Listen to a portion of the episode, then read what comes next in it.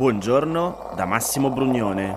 Oggi è giovedì 1 dicembre, sono passati 49 giorni dall'insediamento del Parlamento e queste sono notizie a colazione, quelle di cui hai bisogno per iniziare al meglio la tua giornata.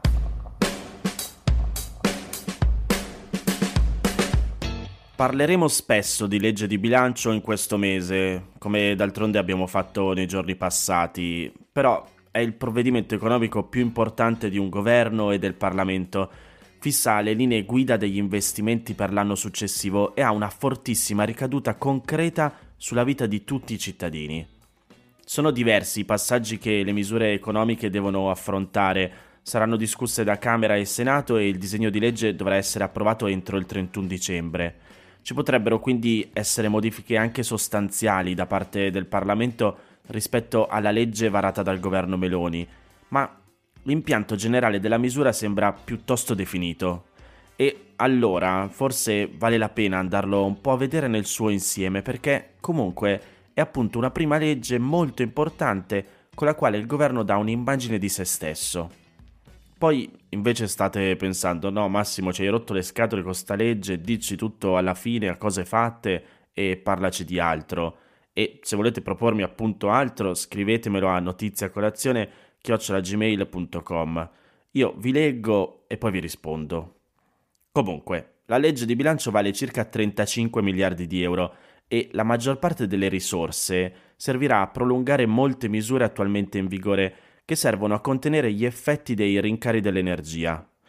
Due terzi della legge di bilancio sono finanziati in deficit, ossia aumentando il debito pubblico, mentre la restante parte è finanziata riducendo altre spese e aumentando qualche tassa. La priorità è stata data alle misure a sostegno di famiglie e imprese che devono affrontare consistenti rincari dell'energia. Rifinanziare solo fino a marzo tutti gli aiuti attualmente in vigore, come i crediti d'imposta per le imprese e il taglio delle accise sui carburanti, costa circa 21 miliardi dei 35 totali della manovra. La restante parte è servita per le poche in realtà misure veramente identitarie della nuova maggioranza. Quali sono? La prima è la flat tax al 15% per i lavoratori autonomi con redditi fino a 85.000 euro e prima era fino a 65.000 euro. Ora lo so che dico una cosa che fa irritare molti anche tra di voi che mi ascoltate e che siete lavoratori autonomi e non voglio generalizzare, ne abbiamo parlato nelle puntate precedenti di Notizia Colazione di quante difficoltà in più devono affrontare le partite IVA rispetto ai lavoratori dipendenti. Però è un fatto che notoriamente i lavoratori autonomi sono quelli che evadono più IRPEF, ossia l'imposta sui redditi personali. Circa il 70% dell'imposta dovuta da questa categoria nel 2020 non è stata pagata, contro circa il 3% di quella dei lavoratori dipendenti, per cui la versa il datore di lavoro. È quindi una scelta politica del governo quella di agevolare con tasse più basse quei lavoratori che da sempre sono la categoria che evade di più. Sempre senza generalizzare, e anzi, voi che ascoltate Notizia Colazione sono certo che non lo fate. Comunque, nei giorni scorsi abbiamo detto anche come il governo Meloni ha preso due importanti decisioni sull'uso del contante. Ha inserito nella legge di bilancio un aumento del tetto all'uso del denaro contante, ossia la soglia oltre la quale sono proibite le transazioni in contanti da 2.000 a 5.000 euro, e ha inserito anche la fine dell'obbligo per gli esercenti di accettare pagamenti elettronici per importi sotto i 60 euro, rimuovendo le sanzioni. Entrambe queste misure favoriscono i pagamenti in contanti e quindi quelli non tracciabili. E sebbene sia evidente che non tutti usano i contanti per evadere il fisco o per attività illecite, come prima non bisogna generalizzare, beh, è però anche chiaro che tutti quelli che evadono il fisco e conducono attività illecite usano il denaro contante. Portando la discussione sul piano politico, il tema dei contanti e dei pagamenti elettronici è molto polarizzato e ideologico. Gli esponenti di centro-sinistra sono fortemente contrari a favorire l'uso del contante perché diventerebbe più facile evadere e si rischierebbe di fatto di rendere più facili le attività criminali che, per non essere tracciabili, richiedono l'uso dei contanti. Dall'altro lato, la destra, con questa legge di bilancio, sembra lanciare un segnale alle persone con partite IVA, alle piccole imprese e agli esercenti, a cui intendono assicurare la massima libertà di operare, anche con i contanti.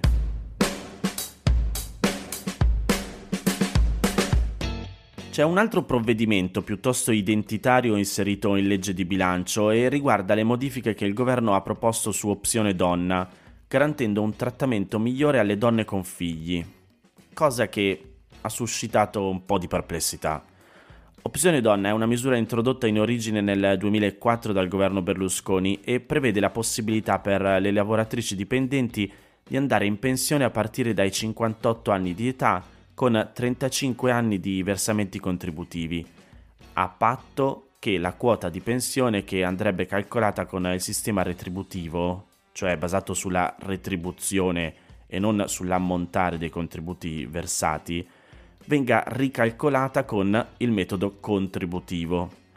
Significa che le donne possono smettere di lavorare qualche anno prima accettando una pensione di poco inferiore. La nuova opzione donna, almeno per come è stata riscritta la norma, poi vediamo se ci saranno modifiche in Parlamento.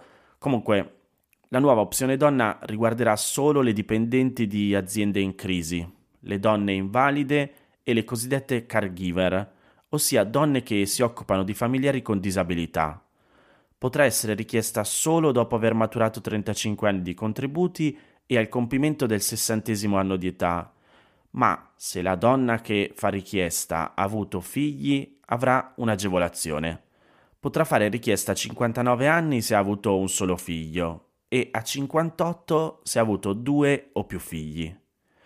Ora, nonostante la decisione di limitare la platea delle beneficiarie di opzione donna, che rende di fatto la misura meno costosa per lo Stato, L'idea di agevolare le lavoratrici madri è apparsa a molti incostituzionale e anche punitiva nei confronti delle donne che non hanno avuto figli per scelta oppure non hanno potuto averne.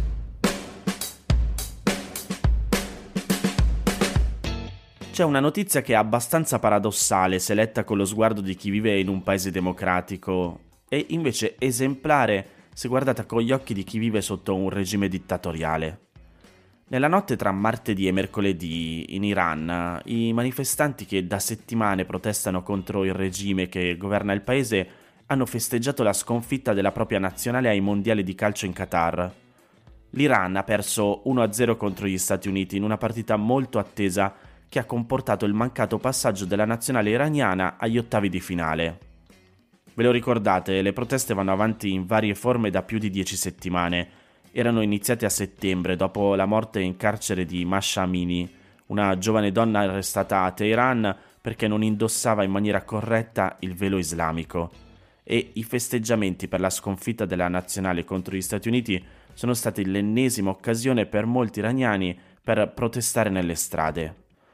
I manifestanti vedono nella nazionale iraniana un simbolo della Repubblica Islamica e si sono rifiutati di sostenerla durante i mondiali.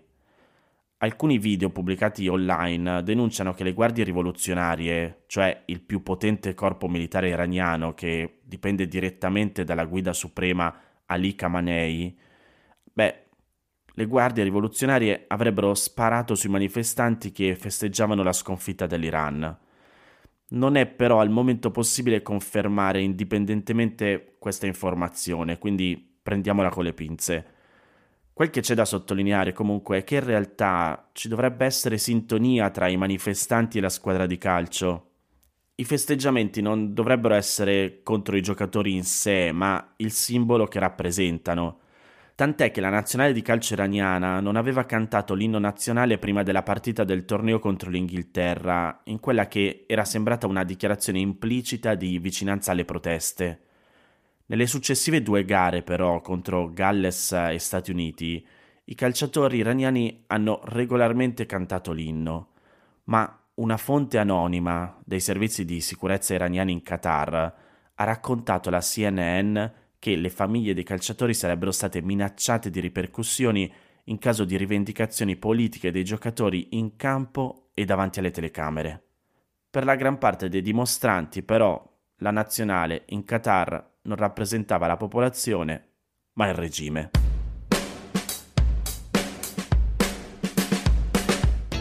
Queste erano le notizie a colazione di oggi. Se ti va di aiutarmi e sostenermi nella produzione di questo podcast, puoi farlo inviandomi un piccolo contributo dal sito www.notiziacolazione.it.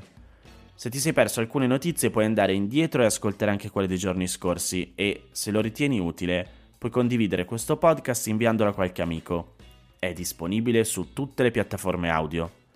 Ricordati che se vuoi puoi iscriverti al canale Telegram di Notizia Colazione per riceverle tutte le mattine direttamente sul tuo smartphone, oppure mandami il tuo numero di telefono alla email notiziacolazione-gmail.com per riceverle via Whatsapp. Ti aspetto domani per iniziare insieme una nuova giornata. Un saluto da Massimo Brugnone.